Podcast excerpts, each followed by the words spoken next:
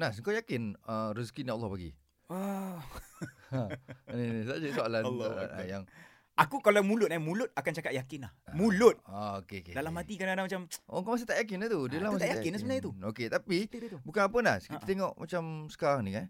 Dalam orang oh, konteks orang cari rezeki lah. Hmm. Lagi-lagi dalam dalam perniagaan. Yes. Kan. Kalau dia yakin bahawa Allah yang bagi rezeki, Mhm. dia tak guna tangkal-tangkal ni. Betul lah tu. Kan? Mm-mm. Uh, so macam mana dia percaya pada tangkal bagi rezeki ke atau Allah bagi rezeki? Masih ada lagi eh? Masih ada lagi. Allah So kita nak tanya uh, Ustaz Muhammad Riza bin Kamarudin. Mhm. Ustaz macam mana tu Ustaz? Ha, ini sebenarnya dia telah melakukan satu dosa yang sangat besar di sisi Allah Subhanahu Wa Taala. Mhm. Ah, itu saya kata sebut kita sebut tadi uh, apa ni uh, Nabi sallallahu alaihi wasallam sebut inna ruqa wa tamaim wa tiwalatu syirk.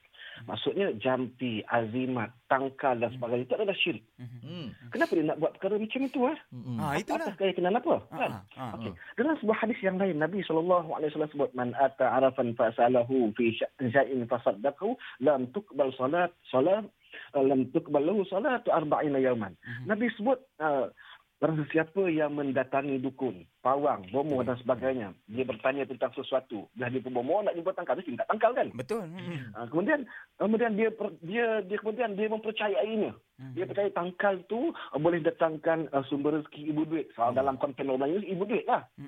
Kan? Dan dia percaya. Nabi kata orang itu sebut lam tuqbal lahu salatan arba'ina yawman. Allah tidak akan terima amal ibadat solat dia selama 40 hari. Hmm. Hmm. Penting. Okey, masalah ibu duit, ibu duit mudah je.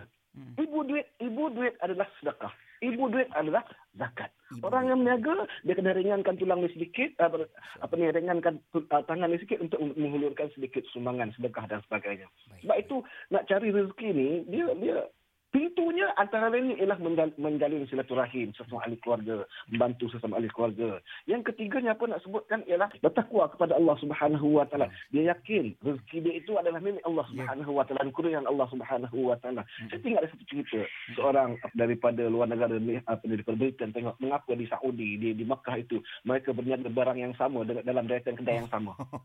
Tak ada tak ada tak ada timbul pun soal di hati. Sebab bila ditanya para para peniaga menjawab rezeki kami milik Allah Subhanahu Ya, wa taala, rezeki kami ditentukan oleh Allah Subhanahu wa taala.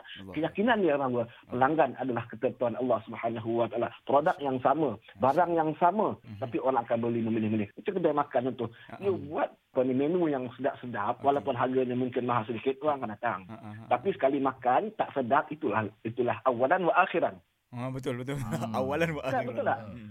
kita kena performankan yang kita punya kualiti terbaik, Mm-mm. apa ni, kita punya servis yang terbaik. Kalau lepas order setengah jam nak tunggu, Mm-mm. aduh itu letih. Okey. Terusnya lah, sebenarnya bagaimana pintu rezeki itu nak buka? Uh-uh. Ada sedikit kelapangan rezeki, dia pergi beli, dia boleh pergi melancong luar negara tapi dia tidak boleh pergi ke tanah suci Mekah dan Madinah untuk bertemu dengan bertamu dengan Allah Subhanahu wa taala di Al-Haramain. Kan rugi. Betul Hmm. betul. Sebab uh, melakukan haji dan umrah itu ialah satu urusan urus niaga dengan Allah Subhanahu wa taala. Nampak? Pintu rezeki ni kita kena minta kuncinya dengan Allah Taala. Kita kena banyak berdoa kepada Allah Hmm. Subhanahu wa taala. Hmm. Nabi sallallahu alaihi wasallam pada setiap setiap pagi. Nabi tidak lupa untuk berzikir dan berdoa kepada Allah Subhanahu wa taala dengan doa yang ringkas dan ringan. Allahumma inni as'aluka ilman nafi'a wa rizqan thayyiban wa amalan mutaqabbala. Hmm. Ya Allah sesungguhnya aku mohon kepadamu rezeki ilmu yang bermanfaat dunia dan akhirat. Amin. Ha, baik itu kita takkan kita nak sombong dengan Allah Subhanahu wa taala. Kalau kita sombong dengan Allah Subhanahu wa taala, bagaimana Allah nak melayan kita? Hmm. Bagaimana Allah nak memenuhi kehendak kita? Padahal rezeki, eh, makan, minum dan segalanya kita perlu. Yes. Tapi kita, kita tidak minta kepada Tuhan, kepada Allah Subhanahu wa taala yang Maha pemberi rezeki. Subhanallah. Ah, Allah. Kemudian uh, yang akhir sekali Mhm. kita kena bezakanlah apa ni nawi ana satu perkara dalam dalam urusan hidup kita rezeki kita ni yang mana halal yang mana yang mana Haram. haram. Ha, kena Okey. ingat yang tu. Alright. Tahu point dia punca rezeki itu bersumber daripada apa? Yang halal atau yang yang haram. Itu kena kena kita kena kena jauhi. Dan akhir sekali nak sebutkan ialah kita kena sentiasa bertawakal kepada Allah Subhanahu Ya. wa taala dalam urusan rezeki kita. Baik. Kita berdoa dan kita kena banyakkan bersedekah dan sebagainya. Itu punci ataupun kalau orang kalau orang tanya saya lah apa apa ibu duit? Saya kata ibu duit adalah sedekah, ibu duit adalah zakat. Baik. Masya Terima Allah. kasih Ustaz. Baik Ustaz. Clear, cantik. Seronok sembang pasal rezeki. Saya rasa bersyukur dengan rezeki apa yang ada sekarang. Ya, Tak nak meluah, tak nak meluah. Meremang bulu roma ni rezeki kat ni. kena kena syukur, kena Alhamdulillah. kena bersyukur. Terima kasih Ustaz. Assalamualaikum. Assalamualaikum warahmatullahi wabarakatuh.